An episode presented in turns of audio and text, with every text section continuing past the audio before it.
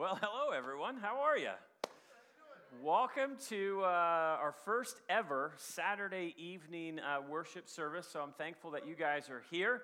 And uh, thank you for uh, all the folks that came out uh, hours ago to help clean and prep and get stuff ready, and for the band that came in after work today. So I'm just thankful for all of you guys coming to serve. And uh, for those that are tuning in tomorrow and watching this, thanks for doing that. Encourage that you would take the time and uh, our heart in doing this tonight uh, was honestly, God is worthy to be worshiped, and we want to worship Him. And uh, anytime that we can gather like this to worship Him, we can be encouraged. And so uh, we're going to continue on in our series in Hebrews.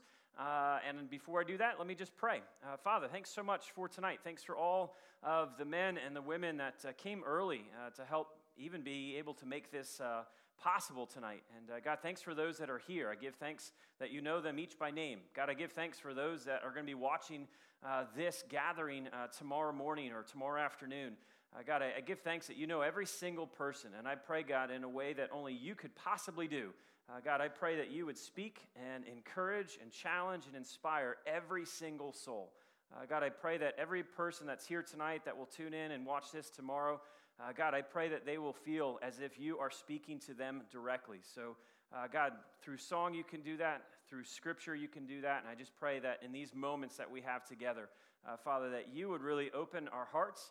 Uh, to understand, uh, our minds to understand who you are and what you're saying. God, give us ears tonight in a really unique way to hear anything, everything uh, that you would have to say to us. And we can just say thanks in advance for speaking. And we love you, and we pray that, Jesus, in your name. Amen. Uh, if you have a Bible, open up to Hebrews chapter 4. That's where we're going to be. And uh, I wanted to start by asking a question.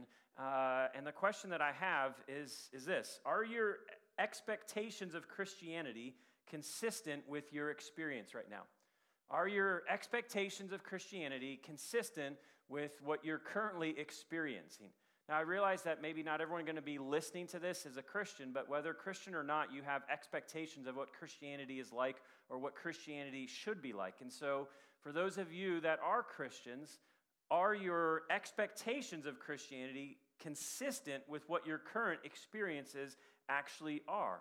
Now, I ask this question because it's a pretty important question. Because when I talk to people, I'm not saying all people, but I often, when I'm talking, meeting, connecting with people, they'll often describe the experiences of their life using words like, I'm just tired. I feel beat up. I feel burdened. I feel down. Uh, I feel discouraged. I feel heavy. I feel wrecked. I feel exhausted. And so I, I hear that, and I've certainly been there and felt like that. But then there's a disconnect for me because I'm like, gosh, but the Bible says that when we're walking with God and following God, that there's going to be, we use words like peace and joy and contentment and rest. So, why is there often a disconnect between what the Bible talks about Christianity for followers of Christ would look like and what our actual experiences are? How about this for an example? Matthew 11 uh, says this, and Jesus is looking at an entire crowd of people, and he says, uh, Jesus said, Come to me, all of you who are weary and carry heavy burdens, and I will give you rest. So he's looking at a crowd, and he can see these people are tired and heavy and burdened. But he says, If you come to me, I'm going to give you rest. Take my yoke upon you and let me teach you because I'm humble and gentle at heart. You will find rest for your souls, for my yoke is easy to bear and the burden that I give is light. So, have you ever read that verse, seen that verse, and you're like, gosh, when do I get to experience that? Like, I am a Christian, I've come to Christ, I've made that decision, but yet I still feel heavy. I still feel like burdened. I still feel tired. When does like when does it kick in that we get to experience just the aspect of rest? One of the questions that I often ask people, and it usually kind of takes them back, is I ask them the question, How's your soul? And usually they're kind of stumped at that question because we're used to asking the question, Well, how have you been? And that question usually just leads to a list of what we've been doing. Uh, and that's two totally different questions. And the question of how is your soul is often tricky for people. Well, I don't know. I don't even know how to describe how my soul is. I can tell you what I've been doing, and what I've been doing is leaving me feeling somewhat tired, exhausted, burdened, heavy. Uh, in a great book, Dallas Willard uh, wrote, Renovation of the Heart, he said this Our soul is like a stream of water which gives strength, direction, and harmony.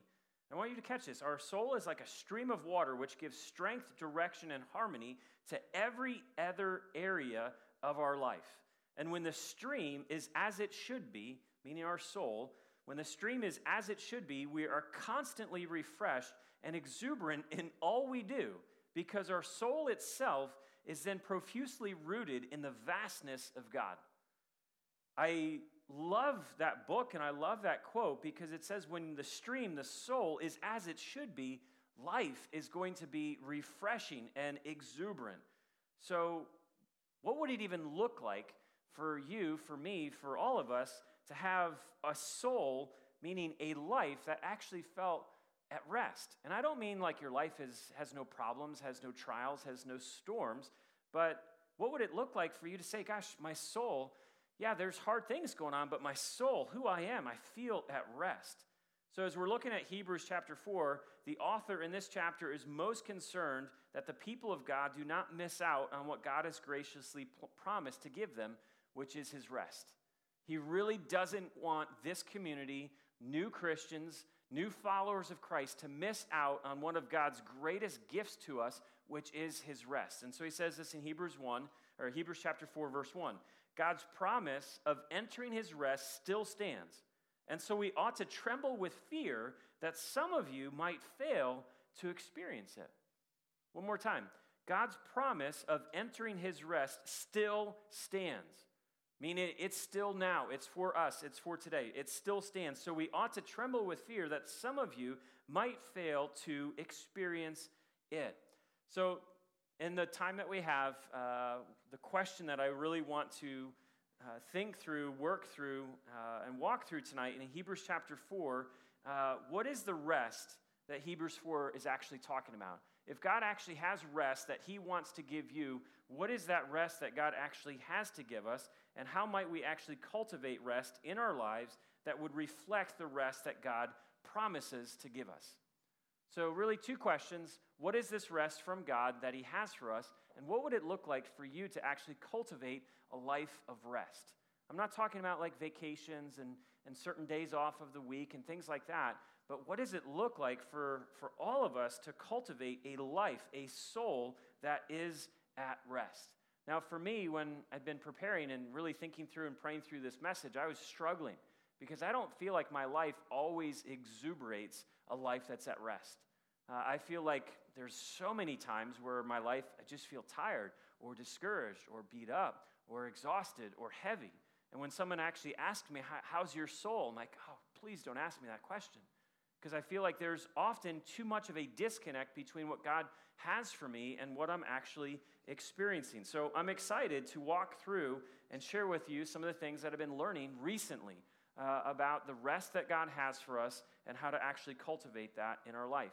Um, before I walk in and, and, walk through Hebrews chapter 4, I wanted to share with you, uh, I guess, more personal observations of a truth uh, that is really important for us to know as we head into chapter 4, uh, and some things in our life, uh, and I'm making it personal to me, of these are things that have been in my life that have totally taken the rest that God has for me. So, a truth, and then some three observations about what steals rest from us.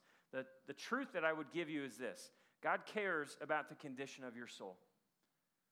And I know that maybe some of you have heard that before, uh, but I, I wanted you to hear it fresh right now. God cares about the condition of your soul. Uh, in Hebrews chapter 4, verse 13, it says, Nothing in all creation is hidden from God. Everything is naked, exposed before his eyes, and he is the one to whom we are accountable the first half of 13, nothing in all of creation is hidden from God. And so I share this with you because I want you to know that nothing in your life is hidden from God. There is nothing that you could possibly hide from God. He knows you completely. You might not even know yourself, but He knows you in ways that you might not know, and certainly other people might not know. And He cares about the condition of where you are. Now, for some, you read Hebrews 4:13 and you're like, "Gosh, that's really scary." It's really scary to think that God knows everything about me, that there's nothing hidden from me. And for some, that would actually cause a level of panic. But for some, it would actually be like, I'm thankful that He knows everything about me. Nothing in my life is hidden because the God who knows me that well, He cares about the condition of your soul. And so when you're feeling tired, exhausted, burdened, beat up, that's not what God has for you. And so He cares when you're there because He has something different for you, something called rest. Uh, again, quoting Dallas Willard, he said, You're a soul made by God, made for God, and made to need God, which means we're not made to be self sufficient. The way that God created you, fashioned you, formed you, designed you was a way that you would need Him. And when we're walking with God and experiencing all of God, we experience actually the rest that He has for us.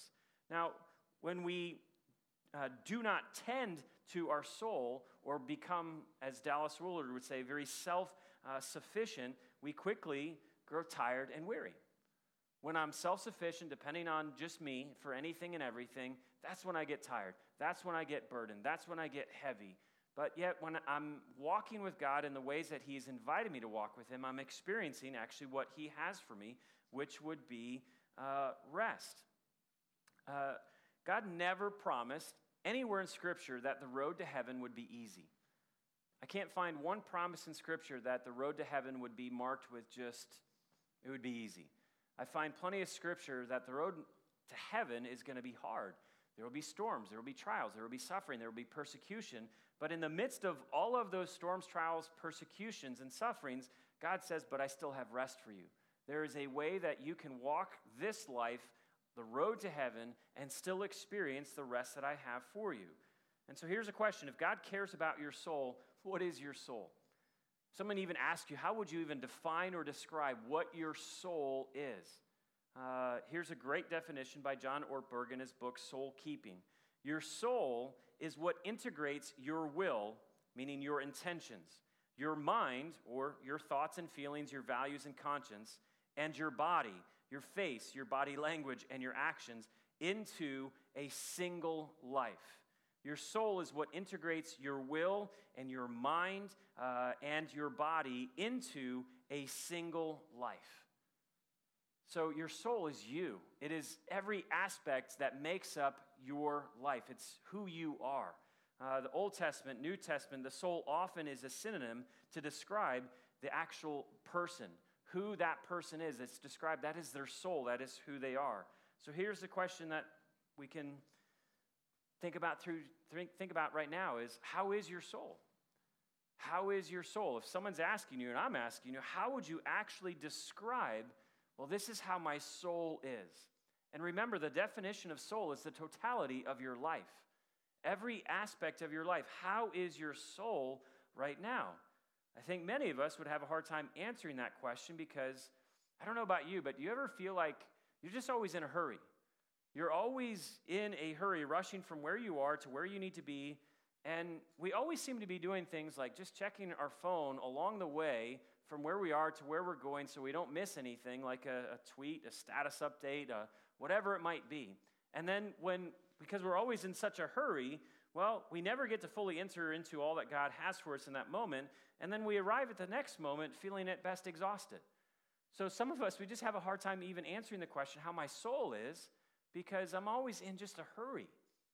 Uh, again, Dallas Willard in Renovation of the Soul, he said, Hurry is the great enemy of the spiritual life. He's talking about the soul in our day. You must ruthlessly eliminate hurry from your life.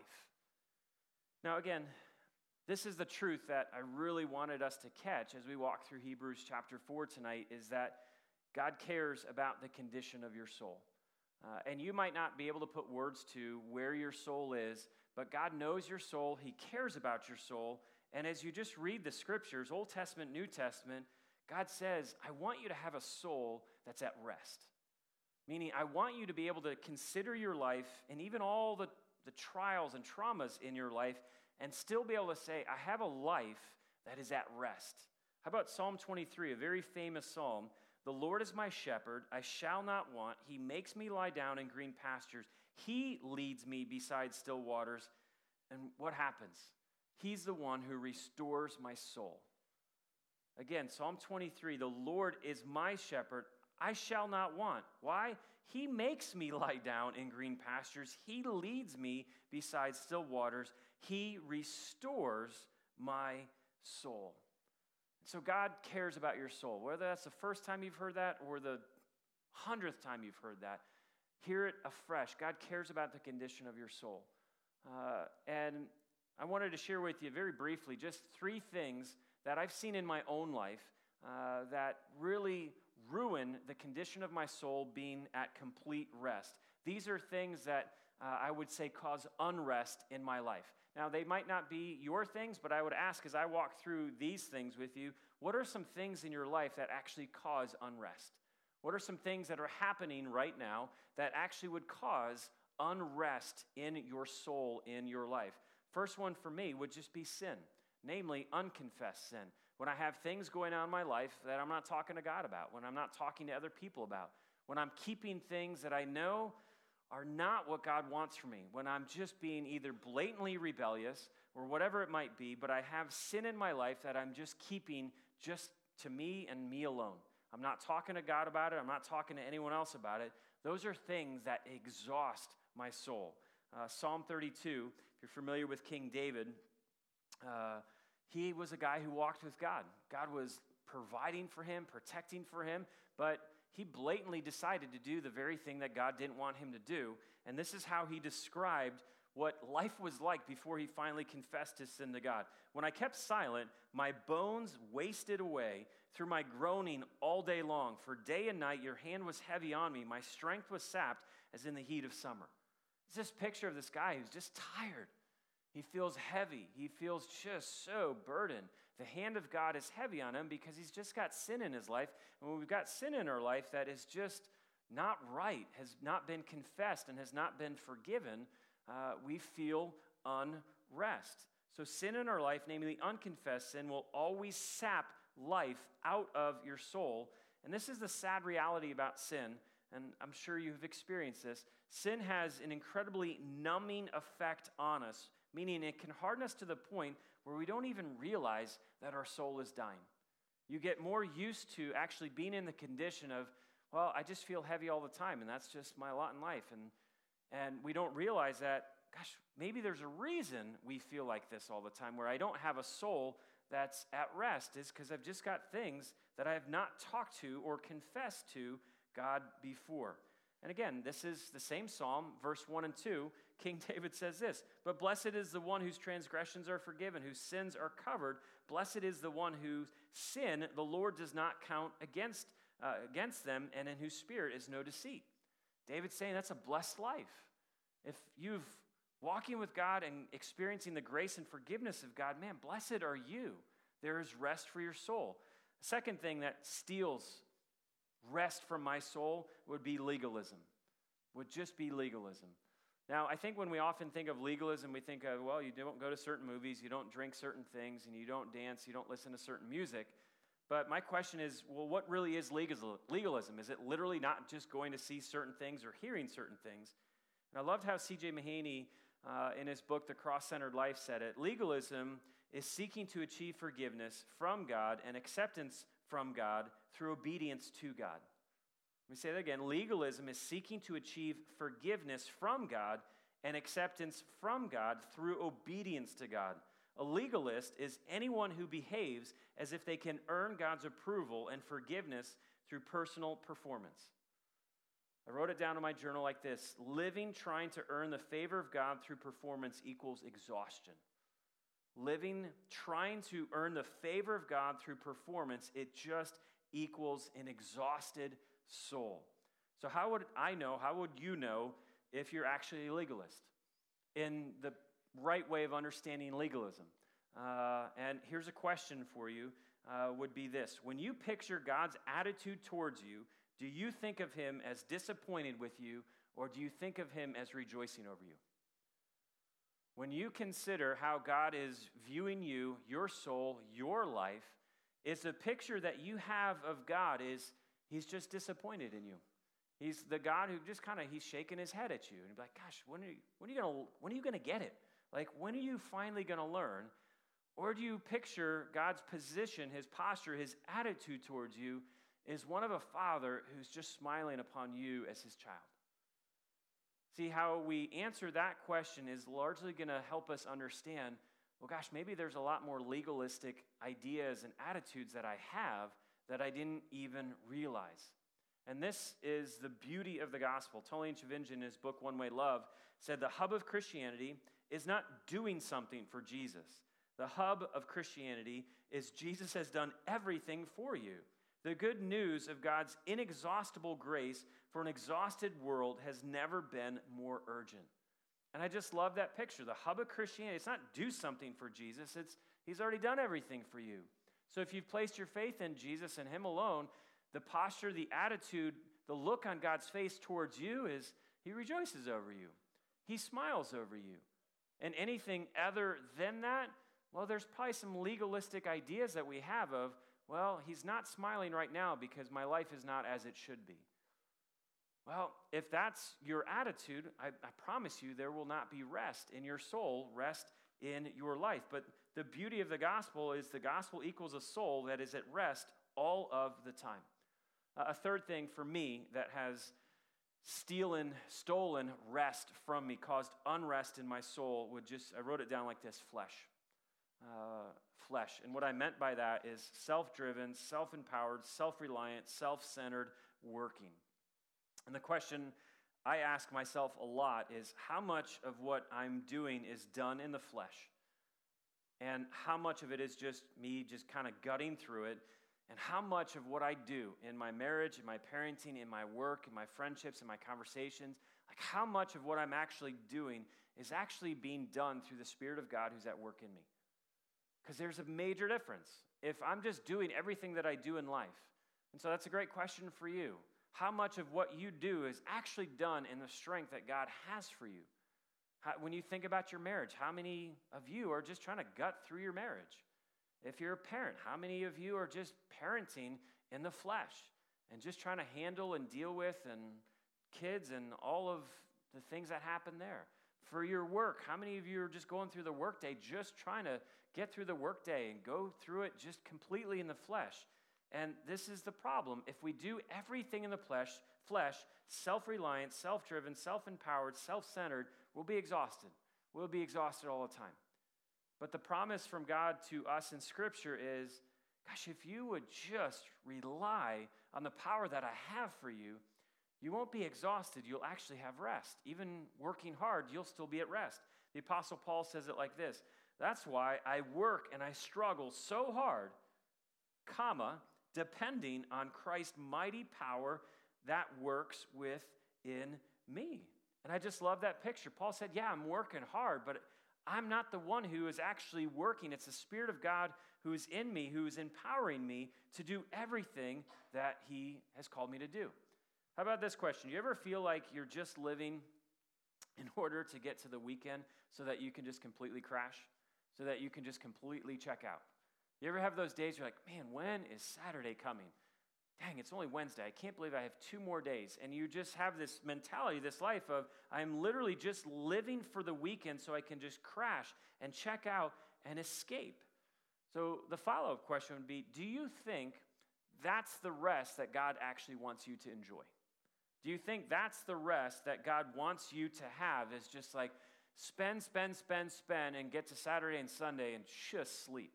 Or just check out mentally, emotionally, physically, spiritually, and just check out? Or do you think God has actually a different rest for you? And again, the way I wrote it down in my journal is if we work like that uh, in the flesh, then the rest that we will have when we crash and we check out and escape will be a very fleshy rest. When we get to Monday, we're like, dang, it's Monday again. How'd that happen? But the rest that God has for us is not through a fleshy way. It's a rest that God has that actually fills us and empowers us.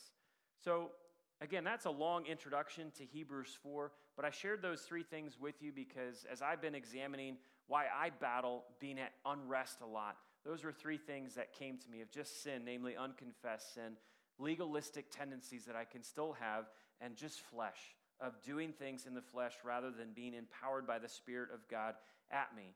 And that to me was helpful to remember that I can actually cause unrest in my life through those things, but then I consider, but God wants me to have a soul at rest. And as we're looking at Hebrews 4, the author of Hebrews 4 did not want the community that he's writing to to miss God's gift of actually having a soul at rest. So, what does the rest in Hebrews 4 talk about?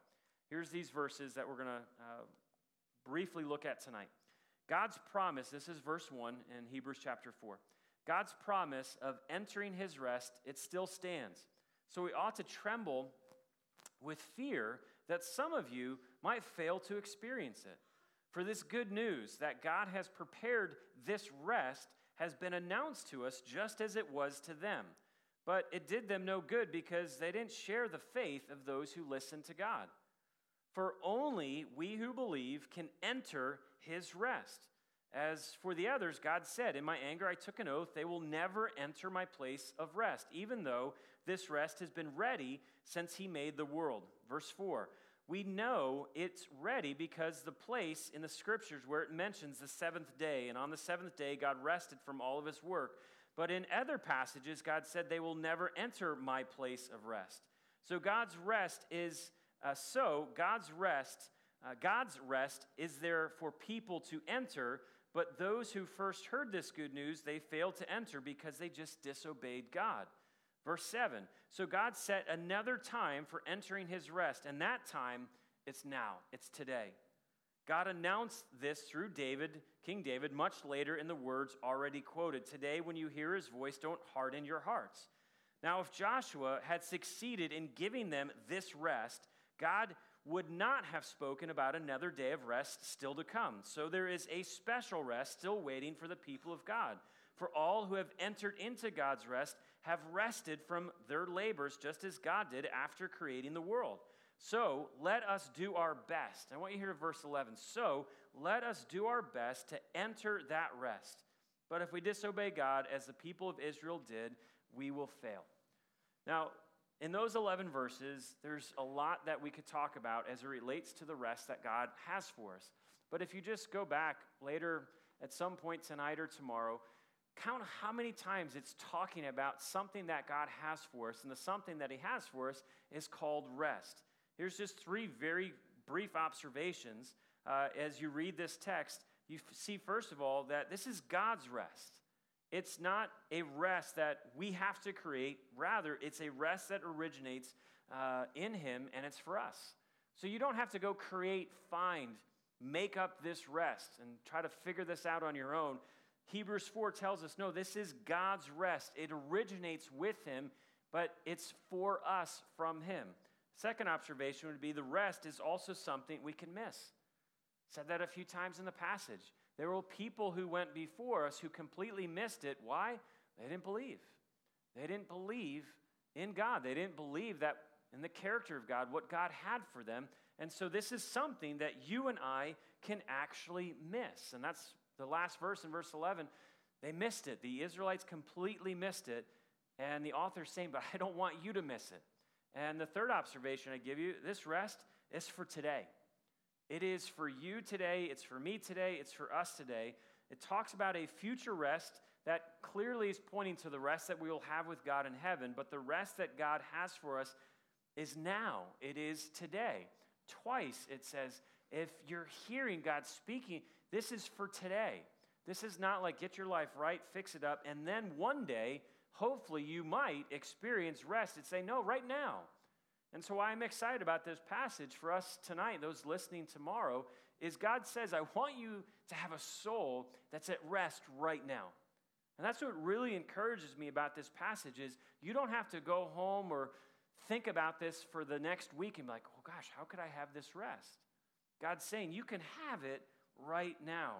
So as I've sat in with Hebrews 4, what I've come to see and what I've come to realize is that when we often think of rest, at least when I do, we easily think of it in terms of a specific day. We think of rest as a specific day, a day where we, a day where we can just rest from our work, what the Bible would call a Sabbath. Now, clearly, there's an aspect of that in uh, Hebrews 4, but what I think the author is trying to communicate to this community And remember, this community that is listening to these words for the first time is a community that is coming out of law. The only thing that they knew was the law. The only way to get right with God was do this and do this and do this and do this and do this. And that leads to a life of exhaustion. And so, what I think the author of Hebrews in chapter 4, what he wants, he's trying to communicate to them and to us, um, is this rest is not so much about hours in the day or a specific day, rest is more about our position before God. Rest is not specifically just about couple hours in a day or a day in a week. The rest that we're talking about here in Hebrews 4 is more so about our position or our posture before God. Uh, Stephen Gurr is an author, pastor, theologian, and he said it well in his commentary God's rest can be properly understood as the believers, meaning the Christians, present position of relationship with God and subsequent enjoyment of continual access to his presence and all the associated benefits thereof, such as divine protection, help, and blessing. So, the rest that he's talking about Hebrews 4 talks about our unique relationship that you and I can have with God because of what God has done for us in the gospel, what God has done for us in Jesus. And I loved how he said, enjoyment of continual access to his presence and all the benefits that come with that. All the benefits that come with knowing God and knowing the character of God, there are benefits of that. Namely, the benefit we can be at complete rest, knowing, gosh, that God is faithful, God is good, God will provide, God will care for. God will help. So many times in Scripture, God's referred to as our helper. So, in other words, because of faith in Christ, we can rest easy in the presence of God, not constantly feeling as if I need to do more to get more to get right with God. That's the rest we're talking about in Hebrews 4, not this constant feeling of I have to do more, I have to work harder, I have to do this, I have to do this, I have to do this. The rest that we are specifically talking about is a rest that God provides for us because of His Son. And because of His Son and faith in His Son, we can be at complete rest. The world we live in tells us accomplishment precedes acceptance and achievement precedes approval. But Jesus says, I don't believe that. You have faith in me, you can have a life. Remember, soul and life, interchangeable. You can have a soul, a life that is at rest. Uh, before I finish, I wanted to answer what I think is a pretty huge question. If God has rest for us to enter into and enjoy, well, then how do we do that? How can we actually cultivate that every day? And not like one day a week we get to rest, but every single day that we live, everything we do is seen through the lens of I'm a soul that's at rest. Life is hard and trying, but my soul is at rest. Uh, I want to share with you very quickly just two thoughts on how you and I can cultivate a life, a soul that's at rest constantly. Not one day a week, but seven days a week, 24 hours a day. Number one, I'm just going to give you two. Number one would be this rest comes through trusting his character. Rest comes through trusting his character. Again, let me read just two verses in Hebrews, chapter 1, verse 1 and 2. God's promise of entering his rest, it still stands. That's something you and I have to trust. That's something that you and I have to believe that when God says his promise of entering his rest still stands, we need to say, Well, I trust that. I believe that. It still stands. It's for me right now. It's for me today. It's not for me to attain one day or to work towards. God's promise of entering his rest, it still stands. So we ought to tremble with fear that some of you might fail to experience it. For this good news that God has prepared, this rest has been announced to us just as it was to them, but it did them no good because they didn't share the faith of those who listen to God, for only we who believe can enter his rest. And it's this picture of people who went before us, they failed to trust in the character of God. And because they failed to trust into the character of God, they failed to experience the promise of God, which is just simply his rest. So, what God's promised to those who would just believe him and who he is and what he's done, trust in him and him alone, is just rest. One of the questions um, uh, that I often ask myself uh, that when I'm feeling at unrest, when I'm just feeling, and I'm using words like tired and exhausted and annoyed and frustrated and all these things, uh, unrest, when I feel that, the question that I ask myself is Is there some area of my life right now where I'm not trusting in the character of God that's leading me to experience the unrest that I'm experiencing? And so that's a great question for us to wrestle with. Is there an area in your life right now that you say, you know what? I feel like I'm trusting God with this and this and this, but then there's this, and I can't trust God with that. Actually, I'm still trying to control this situation because it's a hard, it's a personal situation. Might be something with a family, it might be something with a relationship, it might be something with your future, it might be with work or money.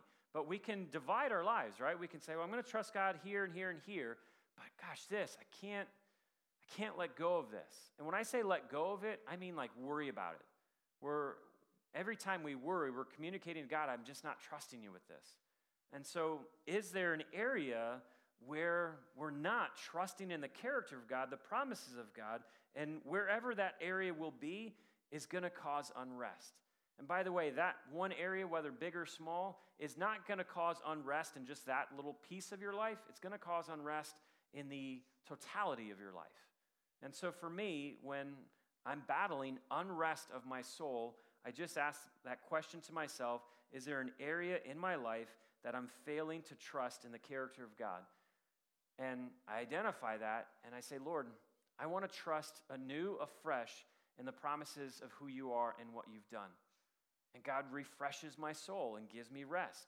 So that would be number one. Rest comes through trusting his character and his character alone. Uh, number two, I finish with this rest comes through listening to and obeying his voice. Rest comes through listening to and obeying his voice. Hebrews 6 and verse 7. So God's rest is there for people to enter. But those who first heard this good news, well, they failed to enter because they disobeyed God. So God set another time uh, for entering his rest, and that time is today. God announced this through David much later in the words already quoted today. When you hear his voice, don't harden your hearts. So, again, one more time, verse, uh, the second thing rest comes through listening to and obeying his voice quoted two different times of they heard his voice, they hardened their hearts, and they didn't listen. And consequently, they didn't experience rest. They experienced continued unrest. Uh, now, I'm going to guess that some of the kids in here uh, are going to be familiar with this, but how many of you seen the movie Horton Hears a Who? Okay, if you haven't, go rent it tonight. Watch it tomorrow during the blizzard. Horton Hears a Who is a story of an elephant with just a ginormous heart a ginormous heart uh, coupled with ears that can hear what no one else can possibly hear. And what Horton hears is these little tiny who's calling out to him, asking for help. But the problem was, no one else in Horton's world could actually hear what Horton heard. And rather than Horton saying, Well, I guess it's not, I guess it's not, it's not real, it's not happening, Horton said, I'm absolutely convinced that I'm hearing someone call to me asking for help. And this ginormous elephant with a ginormous heart, his whole life became about listening to the voice that he heard. It drove everything that he did. Now, I realize that might be a little silly of a parallel, but we don't have a tiny who's who is calling to us or talking to us. Rather, we actually have the God of the universe who is speaking. The God of the universe is not just quietly whispering to you, the God of the universe has been generous to actually speak to each of us. And so it is the challenge when God speaks, are we doing what God is saying for us to do? And when we're not, Scripture says in Hebrews 4, there just won't be rest. How could there be rest in our soul, in our life, if God is saying, I want you to do this? I want you to be here. I want you to trust me with this. But then we're like, I can't do that. Well, how could we possibly experience the rest that God has for us when He's speaking to us. If you're familiar with the movie, Horton is great. He's just this joyful, clumsy, just such a lovable elephant that even though everyone is coming after him saying, You're crazy, you're nuts, this is insane, he's laughing and smiling and dancing through the whole film because he knows the voice that he heard. And he has rest. And so for me, when I have unrest in my life, I ask myself the second question Michael, is there something that God is talking to you about that you're not paying attention to? Is your heart being hardened to the voice of God? And if it is, and you're not listening to the voice of God, then you're going to experience unrest. And again, the question was just how do we cultivate the rest that God has for us? And the second way is we just listen to the voice of God in our life. And when we obey and respond and do the voice of God in our life, then we experience the rest that comes with that. And again, I'm not saying easy life, but I am saying even if it's storm and hard and just it's it's it's tough. God says, I have rest for you as you listen to the voice that's speaking to you, calling out to you. And so that would be a question for us to consider as we close. Is there something that God is saying to you now or has been saying to you for a really long time that you're just refusing to listen to? And very similar to how we can trust God with this part of my life and this part of my life, but He can't have this because it's just too hard, it's too personal, it's too real. Is there an area where, like, I, I, I'm listening over here, I'm listening to what He's saying over here, but I'm just, I can't do what He's telling me to do? It would be too hard. I, I can't, I know what He's telling me, I know what He's talking to me about, but it would just be too much of an inconvenience. It would cost me too much, it would be too much of a sacrifice. When we listen to the voice of God, the promise of God to you and to I is simply that we would have rest.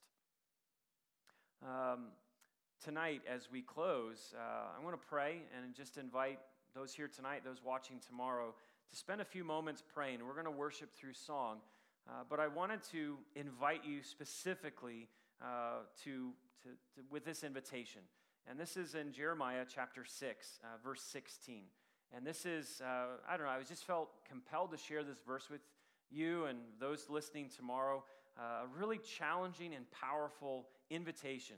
This is what the Lord says. Again, we're talking about the voice of God speaking.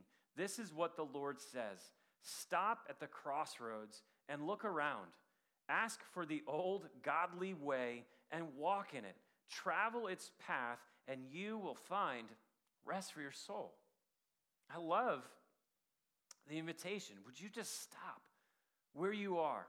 All the craziness and the busyness and the madness that often describes our life, just stop where you are right now and just look around and ask for the old, the godly way, and make the decision to say, I'm going to walk that road. I'm going to walk that path, travel its path, and I love the promise and you will find rest for your souls. What an incredible promise. And so I wanted to leave you with that invitation uh, tonight and to those listening tomorrow. As we travel the path, the godly way, we walk in it, the promise that you and I have from God is that we would find rest for our souls. So I want to invite us tonight and those tomorrow, stop right now. Consider where you are. Consider is there areas where I'm not trusting the character of God? Is there areas I'm not listening to the voice of God? Just stop where you are, consider these things, and let's make a decision. I'm going to travel that path, the godly path. I'm going to walk in that and experience the rest that God has for me. Now, I didn't read the rest of chapter, uh, chapter 6, verse 16, but the people who heard this promise first, this was the response. But you reply, no, that's not the road we want. That's really hard. Uh, the first part is like, just consider the path that God has for you. As you walk in it, you will experience the rest that God has for your soul, for your life. But the people said, no, we consider that. We don't want that path. And what they did is they forfeited the rest that God had for them. And I don't want that for you. I don't want that for anyone who would listen to this. The promise that God has for you is rest. He cares about your soul and He wants you to have a soul that's at rest. So, Father God, thank you for an opportunity to walk through a phenomenal passage in Hebrews chapter 4. God, I give thanks that you are good and your character, who you are, and all that you have done. God, we can say with confidence that we can trust you.